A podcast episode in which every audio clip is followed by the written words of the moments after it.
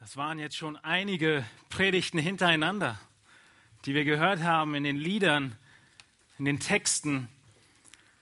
Und ich möchte euch von einer Begebenheit erzählen, die mich total mitgenommen hat, als ich sie gehört habe. Und zwar war es ein, einer der weltbekanntesten Architekten, die es gibt, hatte einen einzigen Sohn.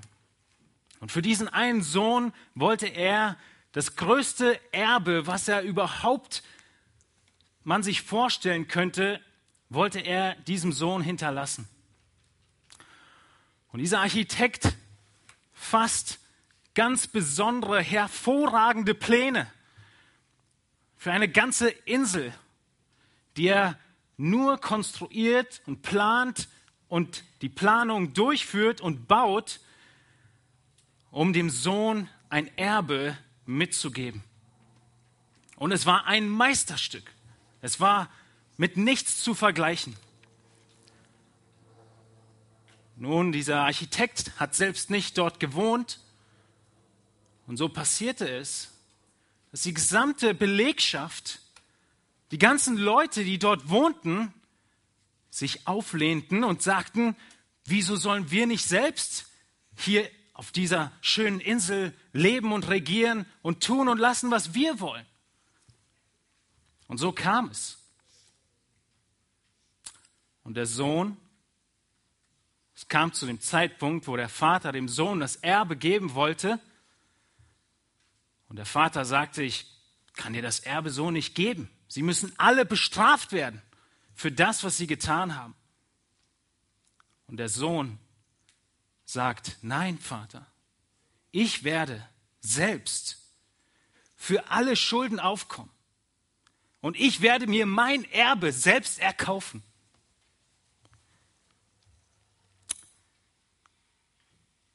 Das ist die Situation, mit der wir beginnen wollen. Und die Frage, die ich euch stellen möchte, ist, wäre dieser Sohn rechtmäßiger Erbe und Inhaber und Herrscher und Haupt auf dieser Insel? Wenn er das tun würde? Ich denke, jeder Gerechtigkeitssinn würde mit Ja antworten. Es ist schon paradox genug, dass er sich sein eigenes Erbe erkaufen muss.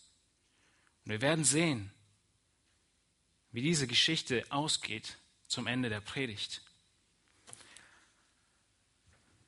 Die Predigten, die ich zu, in den letzten Wochen gehalten habe, waren aus dem Kolosserbrief Kapitel 1. Und es hat ganz gut gepasst, dass wir im Kolosser 1 bleiben und über die Auferstehung heute nachdenken. Zuletzt waren wir in Kolosser 1, Vers 18 und wir haben uns den ersten Teil des Verses angeguckt und werden uns heute den zweiten Teil angucken. Und ich möchte zur Erinnerung und zu einem Rückblick zusammenfassen, was wir bis hierher schon gesehen haben im Kolosser Kapitel 1. Paulus schreibt in einer besonderen und herausragenden Weise in diesem Kapitel über unseren Herrn Jesus Christus. Und er beschreibt ihn, Jesus Christus, in allen seinen Eigenschaften. Und wir sehen, wie wunderbar, wie herrlich und wie groß Jesus Christus ist. Und so möchte ich mit euch Kolosser 1 ab Vers 13 lesen und zwischendurch einfach zusammenfassen, was wir zu diesen Abschnitten gesagt hatten. Wir beginnen in Kolosser 1, Vers 13 und wir sehen zuerst, dass Jesus Christus vollkommen Gott ist. Kolosser 1, Vers 13 heißt es, er, das ist Gott der Vater, hat uns errettet aus der Herrschaft der Finsternis und hat uns versetzt in das Reich des Sohnes seiner Liebe, indem wir die Erlösung haben durch sein Blut, die Vergebung der Sünden. Dieser, dieser Sohn, Jesus, ist das Ebenbild des unsichtbaren Gottes. Wir haben hier gesehen, dass Jesus Christus vollkommen Gott ist. Er ist das perfekte, das vollkommene Abbild Gottes. Christus hat Gott sichtbar gemacht. Als nächstes haben wir ab Vers 15 gesehen, dass Jesus Christus nicht nur vollkommen Gott ist, sondern auch ewiger Schöpfer ist, dass Christus selbst die Welt geschaffen hat. Wir lesen weiter in Vers 15, der Erstgeborene, der über aller Schöpfung ist. Denn in ihm, in Christus, ist alles erschaffen worden, was im Himmel und was auf Erden ist. Das Sichtbare und das Unsichtbare, seien es Throne oder Herrschaften oder Fürstentümer oder Gewalten. Alles ist durch ihn und für ihn geschaffen. Christus ist ewiger Schöpfer. Dann haben wir uns Vers 17 angeschaut und gesehen, dass Christus nicht nur die Welt geschaffen hat, sondern dass er sie auch erhält. Jeder einzelne Sonnenaufgang, jeder einzelne Herzschlag von jedem einzelnen Menschen ist erhalten durch Christus, wie es in Vers 17 heißt, und er, Christus, ist vor allem und alles hat seinen Bestand in ihm. Christus allein ist die Autorität, haben wir in Vers 18 gesehen, über die Gemeinde. Paulus wechselt jetzt den Blickpunkt von der Schöpfung und Christi Erhabenheit über die Schöpfung und guckt jetzt auf die Gemeinde und schaut und zeigt uns, dass Christus in der Gemeinde und über der Gemeinde erhaben ist, dass er über allem steht und dass er Autorität hat. Das haben wir uns im ersten Teil von Vers 18 angeschaut und werden uns heute weiter damit beschäftigen. Dort heißt es, und er ist das Haupt des Leibes. Der Kopf des Körpers ist Christus. Er ist das Haupt des Leibes der Gemeinde. Er, der der Anfang ist, der Erstgeborene aus den Toten, damit er in allem der Erste sei. Vers 19. Denn es gefiel Gott, in ihm alle Fülle wohnen zu lassen und durch ihn alles mit sich selbst zu versöhnen, indem er Frieden machte durch das Blut seines Kreuzes. Durch ihn sowohl was auf Erden als auch was im Himmel ist.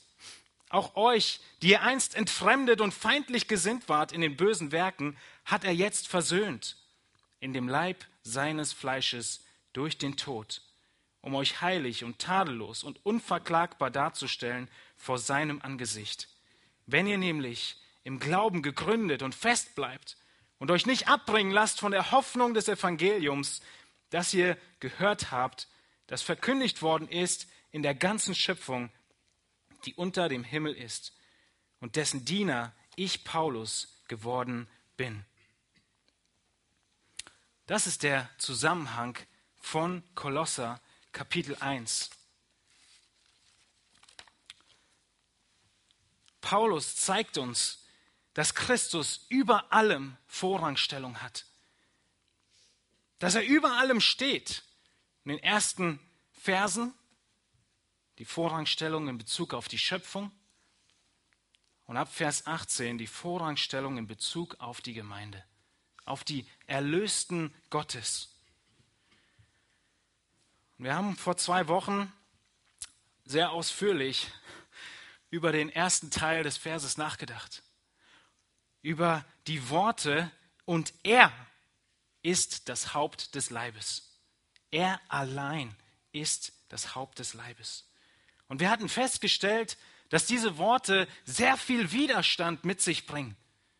Und dass es viele gibt, die etwas dagegen haben, die diese Bedeutung nicht annehmen wollen. Und warum war das so? Der Widerstand ist da, weil Jesus Christus in diesen Worten alleiniges Sagen verlangt. Alleinige Macht über die Gemeinde beansprucht.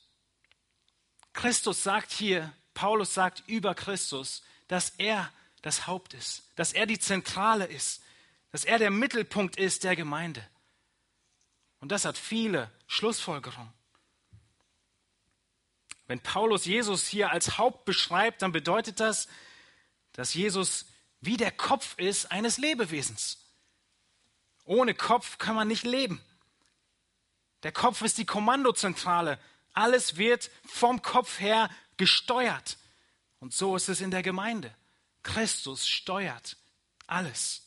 Er muss das Sagen haben. Und ohne Christus kann die Gemeinde nicht existieren. Und wir werden weiter sehen, ohne die Auferstehung kann die Gemeinde nicht existieren. Deshalb müssen wir uns fragen, was will Jesus? Er ist Autorität. Wir leben in seinem Universum. Er hat diese Welt geschaffen. Wir müssen uns fragen, was möchte er? Er wird uns diese Frage am Ende unseres Lebens stellen.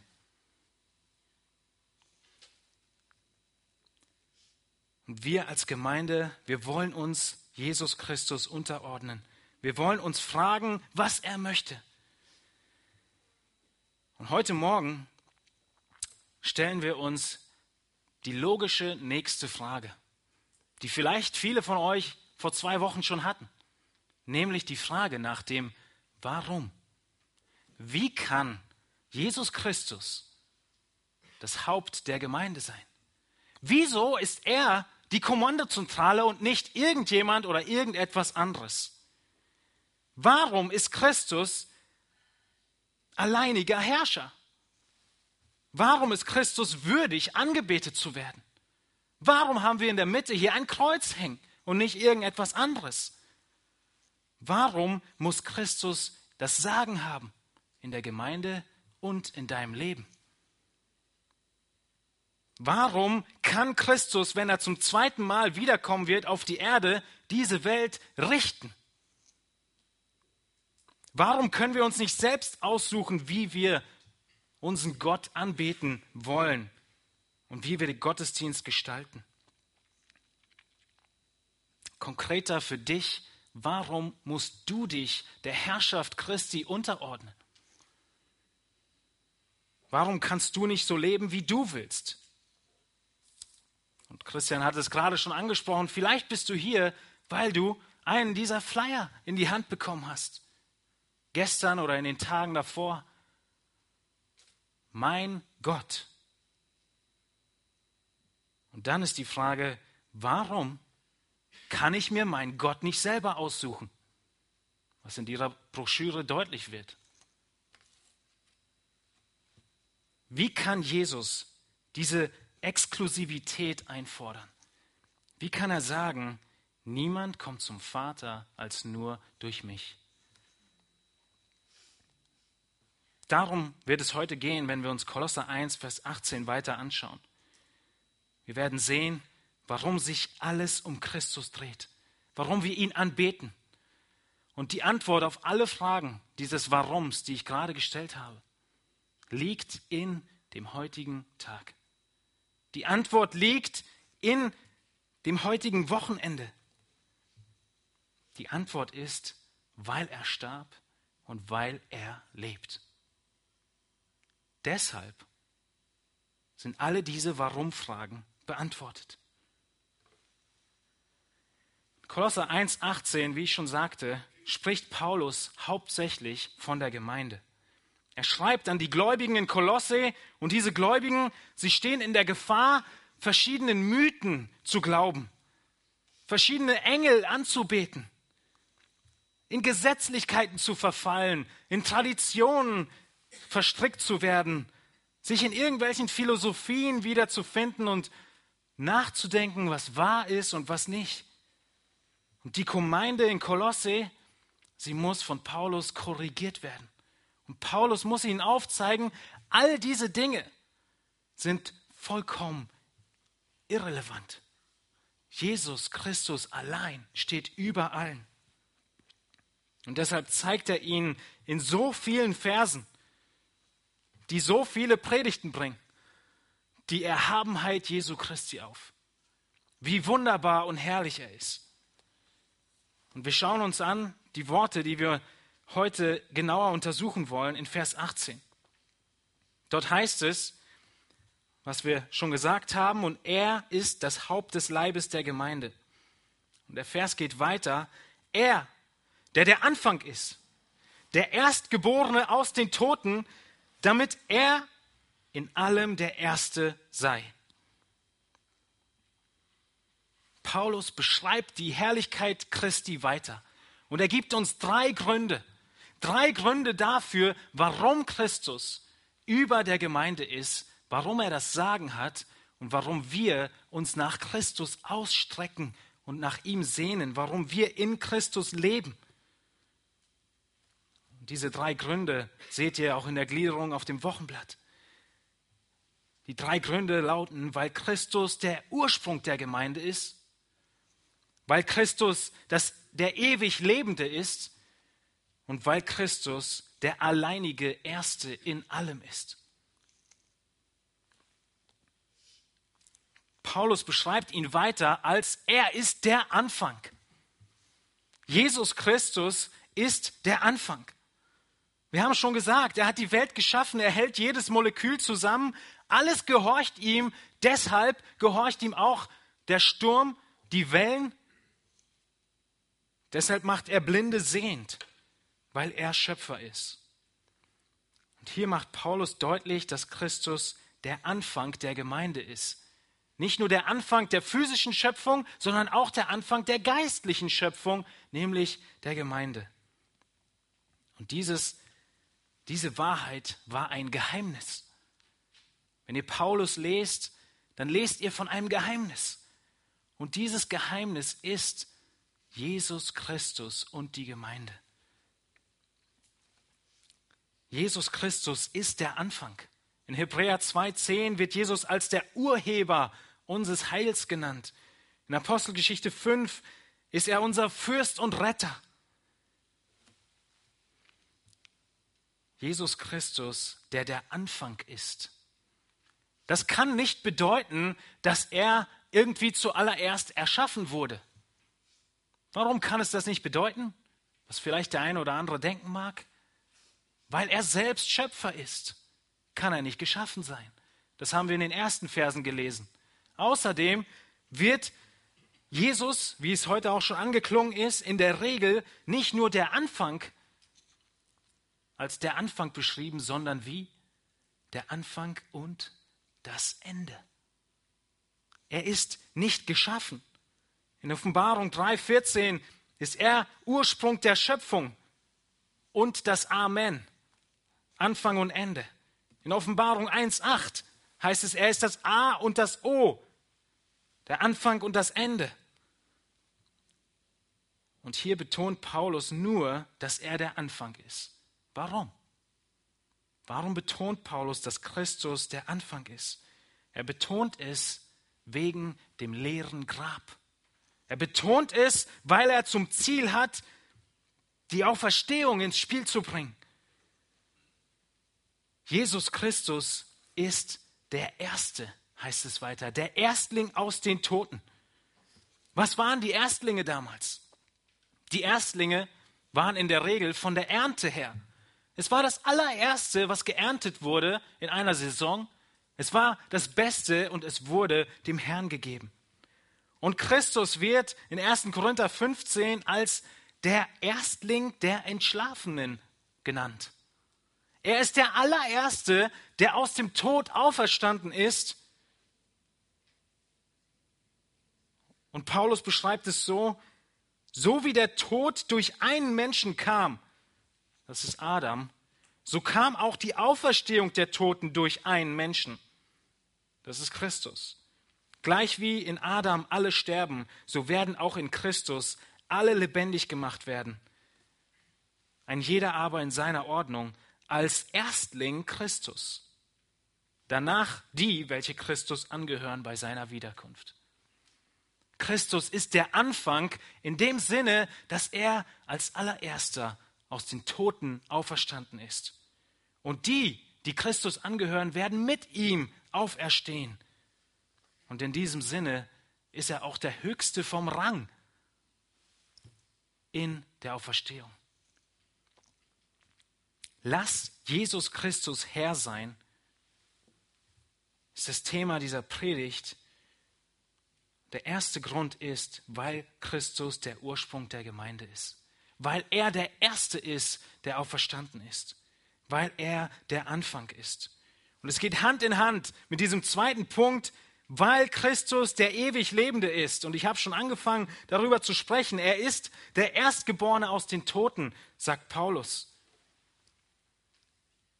Wir haben in einigen Predigten vorher, in Kolosser 1, 15 schon gesehen, dass Erstgeborener nicht unbedingt bedeuten muss, dass er zeitlich als Erster geboren wurde, sondern die Bedeutung des Erstgeborenen ist in besonderer Weise sein Rang, seine Stellung, seine Erhabenheit, seine höchste Ehre, sein größtes Erbe bekommt der Erstgeborene, auch wenn es nicht immer zeitlich der erste Sohn war.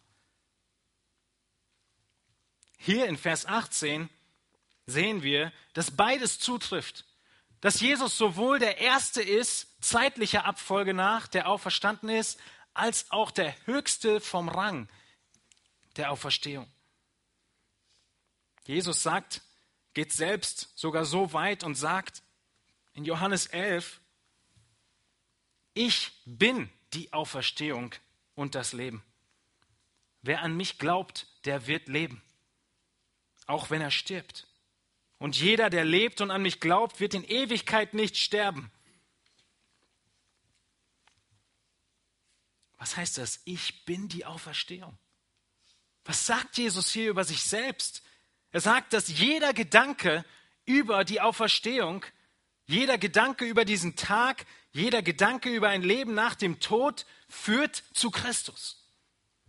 Es gäbe keine Auferstehung, gäbe es nicht die Auferstehung Jesu Christi. Das ist das ganze Argument in 1. Korinther 15. Er ist als erster aus den Toten auferstanden, damit viele andere durch ihn auferstehen mögen. Genauer gesagt alle, wie wir gleich sehen werden. Genauso wie Jesus Christus Schöpfer ist der Natur und die ganze Welt aus dem Nichts geschaffen hat. Genauso steht er zum Leben auf aus den Toten. In Offenbarung 1.7 lesen wir Worte, die nur Christus selbst sagen kann. Offenbarung 1.17, Entschuldigung. Da sagt Jesus, fürchte dich nicht. Ich bin der Erste und der Letzte und der Lebende. Und ich war tot. Und siehe, ich lebe von Ewigkeit zu Ewigkeit. Amen. Und ich habe die Schlüssel des Totenreiches und des Todes. Das bedeutet der Erstgeborene aus den Toten. Er war tot. Er ist auferstanden und er ist über allen. Er lebt von Ewigkeit zu Ewigkeit und hat die Schlüssel des Totenreiches. Das bedeutet, er bestimmt jetzt, wer zum Leben auferstehen wird und wer nicht. Wieso Jesus Christus der Erste? Gab es nicht vorher Menschen, die zum Leben auferweckt wurden? Ja, Gab es. Jesus selbst hat mindestens drei Menschen von den Toten auferweckt, als er auf der Erde lebte. Die Tochter des Jairus in Matthäus 9, den Sohn der Witwe von Nein hat er zum, vom Tod zum Leben auferweckt in Lukas 7 und das bekannteste Beispiel wahrscheinlich in Johannes 11, Lazarus hat er vom Tod zum Leben auferweckt. Warum betone ich so sehr, dass er der Erste ist, der aus den Toten auferstanden ist. Sogar die Apostel konnten durch die Autorität, die Jesus ihnen gegeben hat, Tote zum Leben erwecken. Wir lesen davon in Matthäus 10. Aber all diese Totenauferweckung war nur eine Wiederherstellung des physischen Lebens. All diese Auferstandenen, in Anführungsstriche, sind wieder gestorben, ein paar Jahre später. Und deshalb war es keine dauerhafte Auferweckung. Und deshalb ist Christus der Erste, der nie mehr sterben wird. Der Erste, der auferweckt worden ist und ewig lebt. Der Erste, der auferweckt worden ist, in einen unsterblichen Körper wieder auferstanden ist. Nicht in einem alternden Körper, und deshalb, weil Christus der Erste ist und der Erhabenste, Deshalb regiert er. Und in der Auferstehung besiegt Christus den Tod, den Satan. 1. Korinther 15 macht deutlich, was für Gegenüberstellungen hier da sind zwischen unserem jetzigen Leben und dem Leben in der Auferstehung. Achtet mal auf diese Gegenüberstellung. Schreibt Paulus im Vers 42 von 1. Korinther 15, so ist es auch mit der Auferstehung der Toten. Es wird gesät in Verweslichkeit und auferweckt in Unverweslichkeit. Es wird gesät in Unehre und auferweckt in Herrlichkeit. Es wird gesät in Schwachheit und wird auferweckt in Kraft. Und es wird gesät ein natürlicher Leib und es wird auferweckt ein geistlicher Leib. Es gibt einen natürlichen Leib und es gibt einen geistlichen Leib. So steht auch geschrieben, der erste Mensch, Adam, wurde zu einer lebendigen Seele. Der letzte Adam, das ist Christus, zu einem lebendig machenden Geist. Ein großer Unterschied zwischen der echten Auferstehung und der Auferstehung, die auf Erden geschehen ist, als Jesus gelebt hat. In Unverweslichkeit, einen geistlichen Leib, einen herrlichen Leib.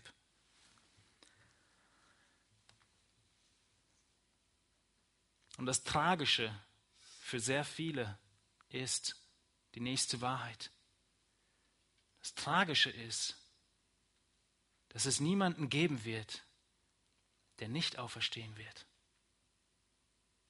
Du denkst, warum ist das tragisch? Es ist tragisch, weil es so schön wäre, ein Leben zu leben in Genuss, wie man möchte, und dann ist einfach irgendwie Ende. Dann ist einfach irgendwie vorbei. Dann löst sich einfach alles in Luft auf. Und das gibt es nicht. Und das ist tragisch. Jeder wird auferstehen, sagt Jesus in Johannes 5, wo er sagt, Wer mein Wort hört und dem glaubt, der mich gesandt hat, der hat ewiges Leben und kommt nicht ins Gericht, sondern er ist vom Tod zum Leben hindurchgedrungen. Wahrlich, wahrlich, ich sage euch, die Stunde kommt und ist schon da, wo die Toten die Stimme des Sohnes Gottes hören werden. Und die sie hören, werden leben. Denn wie der Vater selbst das Leben in sich hat, so hat er auch dem Sohn verliehen, das Leben in sich selbst zu haben. Und er hat ihm, der Vater hat dem Sohn, Vollmacht gegeben, auch Gericht zu halten, weil er der Sohn des Menschen ist. Verwundert euch nicht darüber. Und jetzt kommt die Wahrheit. Denn es kommt die Stunde, in der alle, die in den Gräbern sind, seine Stimme hören werden.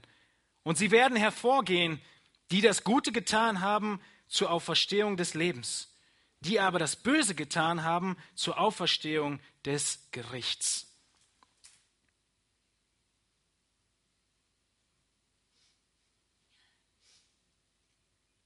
Jesus hat die Autorität, dich nach deinem Tod zu richten. Er hat die Autorität. Er hat sie bekommen, weil er selbst gestorben ist und auferstanden ist. Und er wird richten. Er wird entscheiden, wer in die neue Stadt, in das neue Jerusalem eingehen wird und wer in den Feuersee geworfen wird und die Ewigkeit dort verbringt. Der Tag wird kommen, Besser gesagt, der Moment wird kommen, denn es gibt keine Tage mehr, es gibt nur noch Ewigkeit. Und dein Leben ist mit dem Tod nicht zu Ende. Es ist eine schöne Lüge zu denken, am Ende wäre alles zu Ende. Die Ewigkeit beginnt dann erst. Und diese ersten 100 Jahre deines Lebens, sie verblassen im Hinblick auf die Ewigkeit. Stell dir vor, du planst dein Leben und vielleicht planst du dein Leben fünf Jahre im Voraus. Ist schon mal gut, oder? Fünf Jahre im Voraus planen. Du notierst dir viele Dinge, die du noch machen willst. Du überlegst dir, wie du an das Ziel kommst, was du dir gesteckt hast, wo du in fünf Jahren hin willst. Gehen wir weiter. Sagen wir, Du willst, wirst richtig konkret, du willst neue Möbel haben, du willst ein neues Auto haben, das steht auf deiner Liste. In fünf Jahren ist es soweit. Vielleicht willst du schaffen zu heiraten. Vielleicht willst du Kinder bekommen. Sagen wir, du planst noch weiter, du planst 20 Jahre. Nehmen wir an, du machst dir wirklich Gedanken über dein Leben und wahrscheinlich sieht deine Liste ein bisschen anders aus, wenn du 20 Jahre vorausdenkst. Vielleicht kommt irgendwie eine Weltreise hinzu. Vielleicht kommt ein Haus dazu, was du gerne noch haben möchtest. Vielleicht denkst du über den Ruhestand nach. Vielleicht denkt man über die erreichte Karriere nach. Tatsache ist, was immer du für Ziele hast, was immer du für Pläne hast in die Zukunft, diese Pläne werden dein Leben hier und jetzt entscheidend beeinflussen. Wer in 20 Jahren ein Haus haben möchte, wird heute beginnen mit seinen Verträgen, Bausparverträgen und, und, und, was es alles zu tun gibt. Er wird sich schon die ganze Zeit umgucken nach einem der besten Architekten, die es gibt, nach guten Grundstücken, nach der traumhaften Lage, nach guten Nachbarn. Es beeinflusst unser Leben, was immer wir für Ziele haben. Aber wenn Christus recht hat und wenn die Auferstehung wirklich wahr ist, dann sind fünf Jahre und 20 Jahre irgendwie nichts mehr im Vergleich zur Ewigkeit. Dann ist es ein kleiner Punkt in diesem ganzen Raum, diese 100 Jahre, die wir vielleicht leben mögen. Und deshalb sagt Jonathan Edwards in einem seiner Vorsätze, die er sich genommen hat, oh Gott, stempel mir Ewigkeit auf meine Augäpfel. Dass ich es immer vor Augen habe, dass ich ewig leben werde. Dass alles, was ich heute tue, sich ausrichtet danach, wie es in Ewigkeit sein wird. Die Auferstehung ist Tatsache. Es ist eine Frage, wie weit du planst. Es wird nie alleine geschehen. Du wirst nie von heute auf morgen, sagen wir, die meisten von uns werden nicht eines Tages aufwachen und sich denken, ich baue mir ein Haus und am Abend ziehen sie ein. Das wird nicht funktionieren. Du musst dich hinsetzen, du musst dir Zeit nehmen und du musst deine Prioritäten überdenken. Und genau wie die wenigsten sich hinsetzen und überhaupt Pläne machen, so denken wir zu selten über die Tatsache der Auferstehung nach, über die Realität des ewigen Lebens und wie alles, was wir heute und morgen tun werden, im Licht der Auferstehung aussehen wird. Mach dir Gedanken darüber. In allererster Linie, wie du vor diesem Gericht stehen wirst, was kommen wird. Jesus hat die Autorität zu richten und er wird entscheiden wer im Himmel eingeht, wer an ihn geglaubt hat und wer in die Hölle. Diese Autorität hat er bekommen, weil er aus den Toten auferstanden ist. Das ist, was Paulus uns sagt in diesem Vers. Und es geht weiter, dass Paulus deutlich macht, dass Christus nicht nur Herr ist, weil er Ursprung der Gemeinde ist, weil er der Anfang ist, dass er nicht nur Herr ist, weil er der ewig Lebende ist, weil er der Erste ist, weil er der Höchste ist aus den Auferstandenen, sondern Paulus fasst zusammen im Ende des Verses 18 und sagt, Christus ist Herr, weil er in allem der alleinige Erste ist. In allem.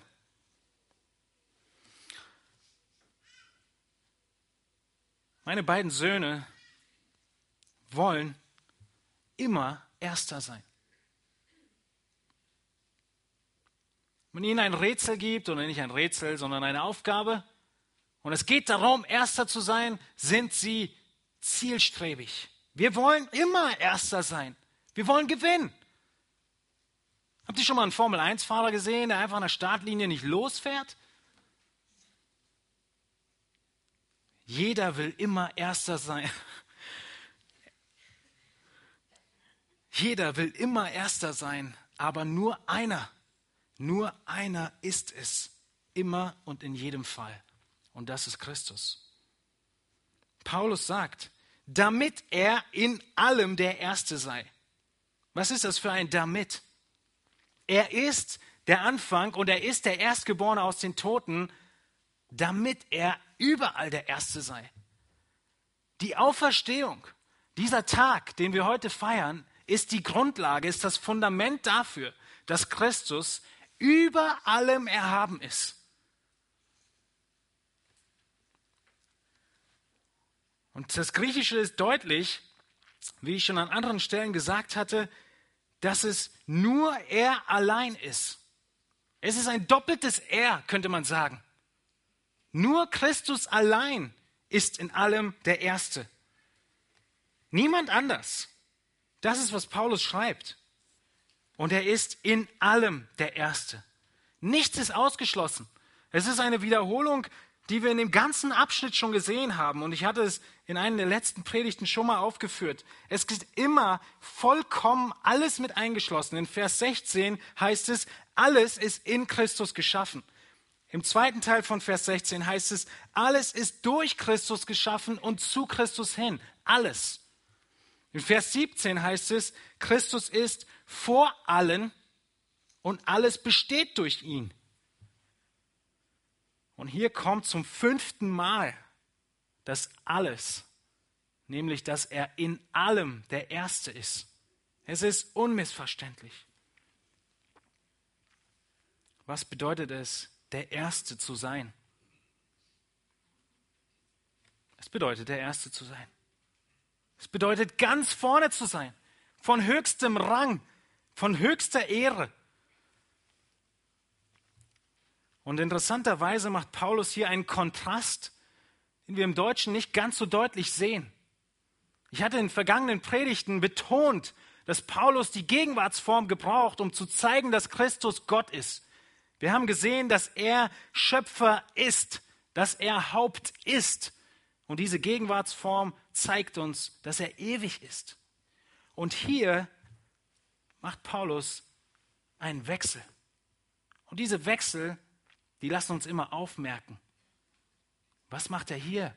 Was schreibt er hier? Hier schreibt er, dass Christus der Erste werde. Christus ist der Anfang und er ist der Erste aus den Toten auferstanden, damit er über allem der Erste werde. Was bedeutet das? Was bedeutet, Christus ist irgendetwas geworden? Kann er sich ändern? Christus ist von aller Ewigkeit her schon vollkommen Gott. Er ist Schöpfer, wie wir gesagt haben. Er erhält die Schöpfung. Er war und ist in Ewigkeit uneingeschränkt souverän. Aber Paulus macht den Unterschied und er weicht vom Gegenwartsaspekt ab und er macht deutlich, dass Christus allein in allem der Erste werde.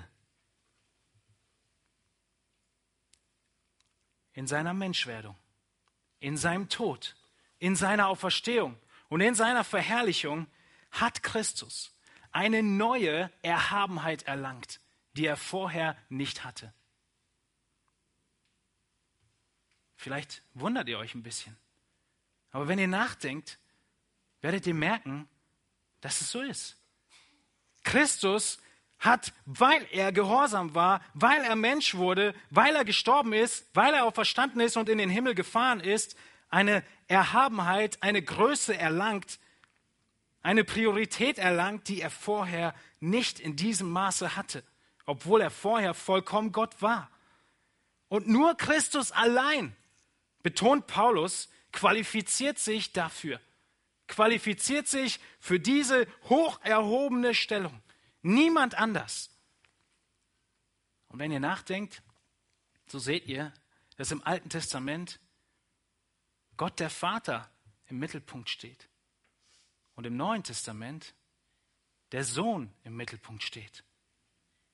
In der Offenbarung der Sohn im Mittelpunkt steht.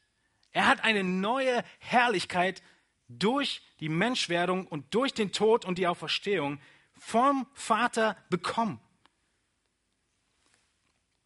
in Epheser 1 ist ein gutes Beispiel zu sehen, wie viel, wie zentral Christus ist in allem. Und Christus ist genau dieser Sohn, von dem ich in der Einleitung berichtet habe, der sein Erbe selbst erkauft hat.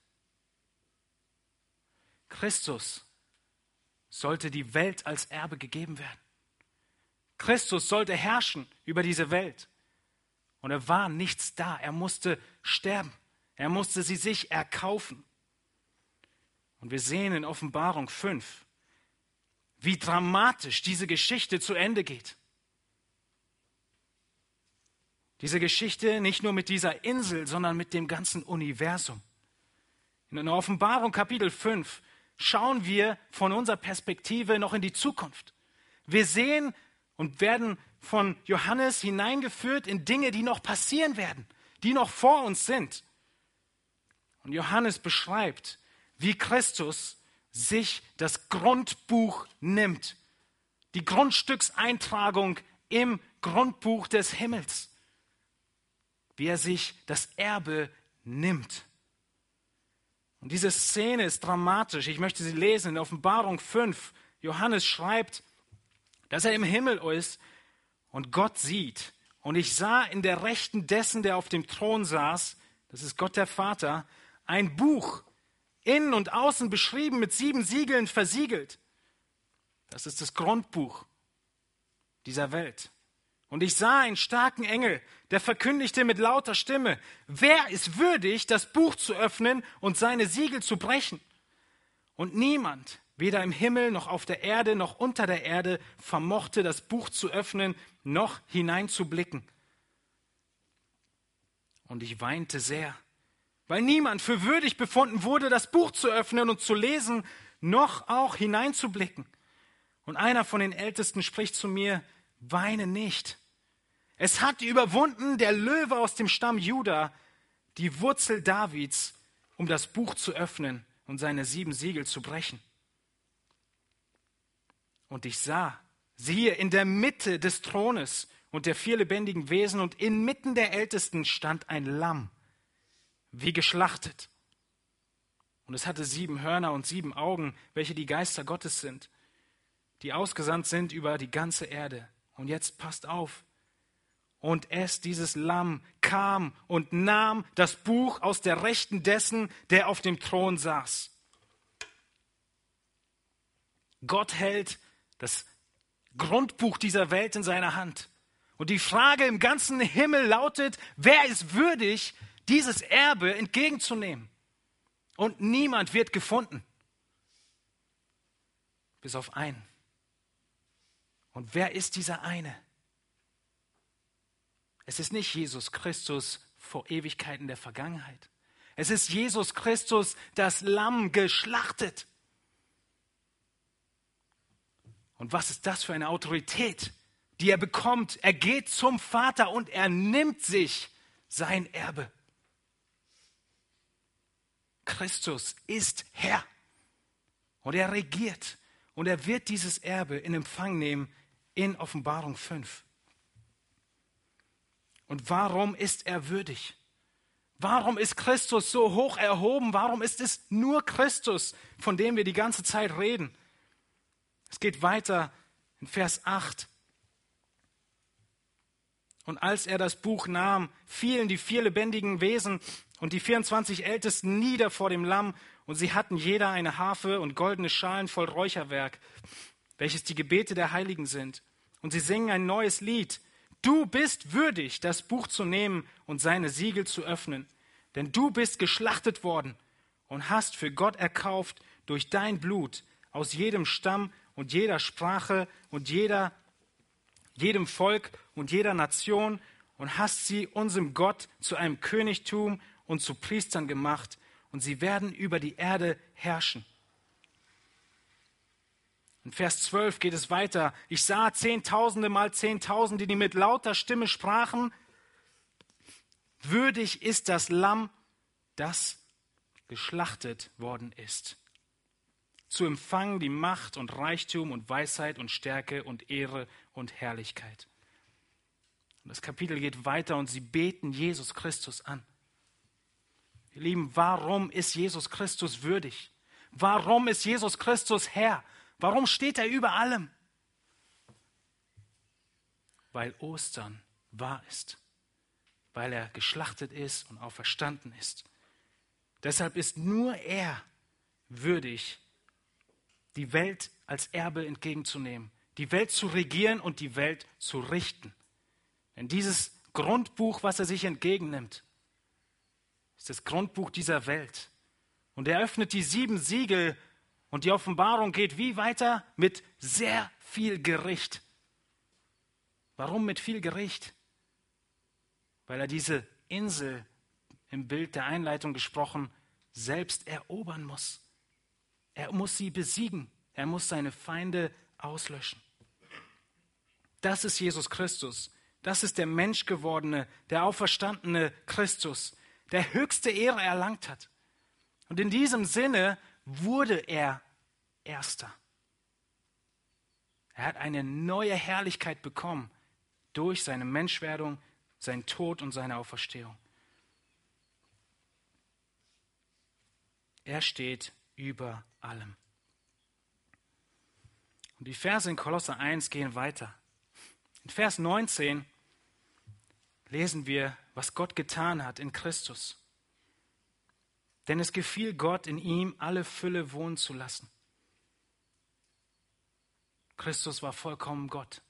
In Vers 20 sehen wir, wie Christus die ganze Welt wieder ins Lot bringt und durch ihn, durch Christus, alles mit sich selbst zu versöhnen, indem er Frieden machte durch das Blut seines Kreuzes. Durch ihn, sowohl was auf Erden als auch was im Himmel ist. Und in Vers 21 geht es weiter, dass Christus dein Leben, wenn du an ihn glaubst, ins Lot gebracht hat. Auch euch, die ihr einst entfremdet und feindlich gesinnt wart in bösen Werken, hat er jetzt versöhnt in dem Leib seines Fleisches durch den Tod, um euch heilig und tadellos und unverklagbar darzustellen vor seinem Angesicht. Jesus Christus kommt wieder. Und er kommt als Erbe der Welt. Er kommt als Richter der Welt. Und diese Versöhnung, die hat er bewirkt am Kreuz. Die hat er bewiesen in der Auferstehung. Und diese Versöhnung steht dir heute offen. Heute darfst du das Geschenk der Gnade, der Begnadigung annehmen und du wirst mit Christus auferstehen zum Leben. Wie Jesus gesagt hat, wenn er stirbt, wird er doch nicht sterben, weil er in Christus lebt. Christus hat die Rettung von Anfang bis zum Ende bewirkt. Für jeden, der glaubt. In Johannes 5 haben wir gesehen, dass es zwei Auferstehungen gibt. Eine zum Leben und eine zum Gericht. Wie sieht deine Auferstehung aus? An den Tatsachen kannst du nichts drehen.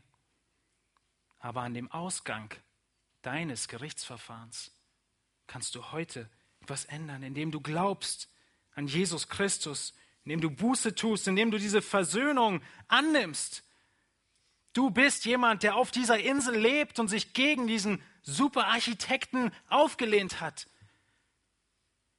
Die Beziehung ist zerbrochen und es muss Versöhnung geschehen und sie geschieht durch Jesus Christus. Durch seinen Tod bezahlt er die Strafe der Sünde, wie wir es in den Liedern gesungen haben. Und diese Versöhnung steht dir heute offen. Du darfst dein kaputtes Leben Jesus bringen. Und er bezahlt für alle Sünden und er schenkt dir sein perfektes Leben im Austausch dazu. Das ist das Evangelium. Das ist die Botschaft des Kreuzes. Deshalb musste Jesus sterben, weil Sünde die Strafe des Todes hat. Und er hat sie für uns bezahlt, die wir glauben und uns sein schuldloses Leben übertragen. Deshalb heißt es in Kolosser 1, 22, damit wir heilig und tadellos und unverklagbar sind. Alle, die an Christus glauben, stehen in diesem Zustand vor Gott. Unverklagbar. Nichts auf dem Schuldschein. Heilig, tadellos. Nicht, weil wir gut wären, sondern weil das Opfer Christi vollkommen ist. Und wer das erlebt hat, der kann nicht mehr leise singen von dieser Errettung.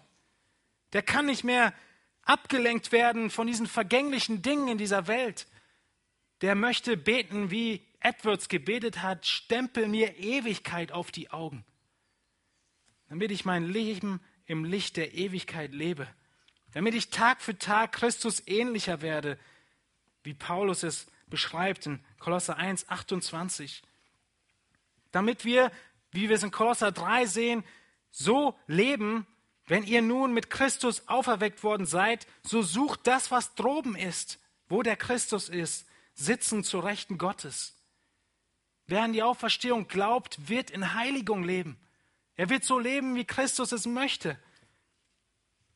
Er wird Unzucht, Unreinheit, Leidenschaft, böse Lust, Habsucht, all das ablegen und stattdessen die Wahrheit reden, lieben, den Nächsten leben, lieben. All das tun, einander vergeben. All das beschreibt Paulus in Kolosser 3. Und all diese Aufforderung, etwas Moralisches zu ändern, ist nur eine Folge des Glaubens, ist eine Antwort auf die Gnade Gottes. Und ich hoffe, wir haben einmal mehr gesehen, wie würdig Christus ist, dass er dein Herrscher ist, dass er dein Haupt ist, dass er der ist, dem du nachfolgen möchtest, auf den du schaust, auf den du blickst, dem du ähnlicher werden möchtest. Nur er ist würdig, weil er der Anfang der Gemeinde ist, weil er der Erste aus den Toten ist und weil er würdig gemacht wurde von Gott. Eine weitere Folge der Auferstehung lesen wir in 1. Korinther 15. In 1. Korinther 15 beendet Paulus dieses Kapitel, das jetzt schon einige Male angesprochen wurde, nachdem er deutlich macht, dass der Tod besiegt ist, dass die Auferstehung Wirklichkeit ist und Tatsache ist, schreibt er in Vers 58, Darum, meine geliebten Brüder, seid fest, unerschütterlich, nehmt immer zu in dem Werk des Herrn, weil ihr wisst, dass eure Arbeit nicht vergeblich ist im Herrn. Nehmt zu im Werk des Herrn. Ist das nicht eine Ermutigung aus dieser Auferstehung, aus dieser Tatsache? Dein Glaube an die Auferstehung ist die Ermutigung und die Ermunterung dazu, mehr zu tun im Werk des Herrn weil du weißt, dass dieses Werk des Herrn in Auferstehung bleiben wird und nicht vergehen wird. Weil wir wissen, dass in der Nacht der Auferstehung nur noch diese Dinge zählen werden, die wir im Werk des Herrn getan haben.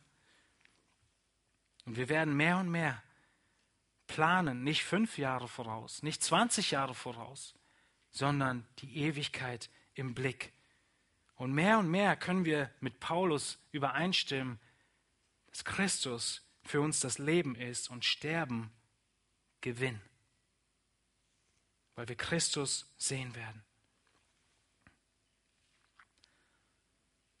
Weil Christus lebt, muss er dein Herr sein. Ich habe begonnen mit einigen Fragen, mit den Fragen nach dem Warum. Mit den Fragen nach dem Warum wollen und sollen wir uns Christus unterordnen. Warum ist er würdig? Warum hat er das Sagen? Warum kann er richten? Warum kannst du dir deinen Gott nicht selber basteln? Ich hoffe, wir haben einen Teil dieser Antwort gesehen, indem wir gesehen haben, wie hoch erhaben und wunderbar Jesus Christus beschrieben wird. Und er ist so herrlich, weil er gestorben und auch verstanden ist und heute zur Rechten Gottes auf dem Thron sitzt. Ich möchte dich auffordern, dass du dir heute diese Fragen stellen wirst, die Gott dir am Ende deines Lebens stellt. Dass du dir die Fragen stellst, wo geht mein Leben hin?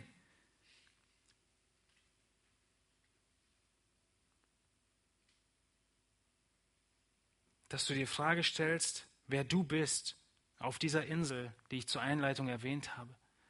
Bist du jemand, der sich noch auflehnt gegen Christus oder bist du jemand, der sein Opfer angenommen hat? Wir müssen Christus, sein Werk, höher achten als alles andere. Er ist nicht würdig, weniger wertgeschätzt zu werden. Er ist über alles erhaben. Ich möchte ein Gebet mit uns beenden, ich möchte euch bitten, dazu aufzustehen.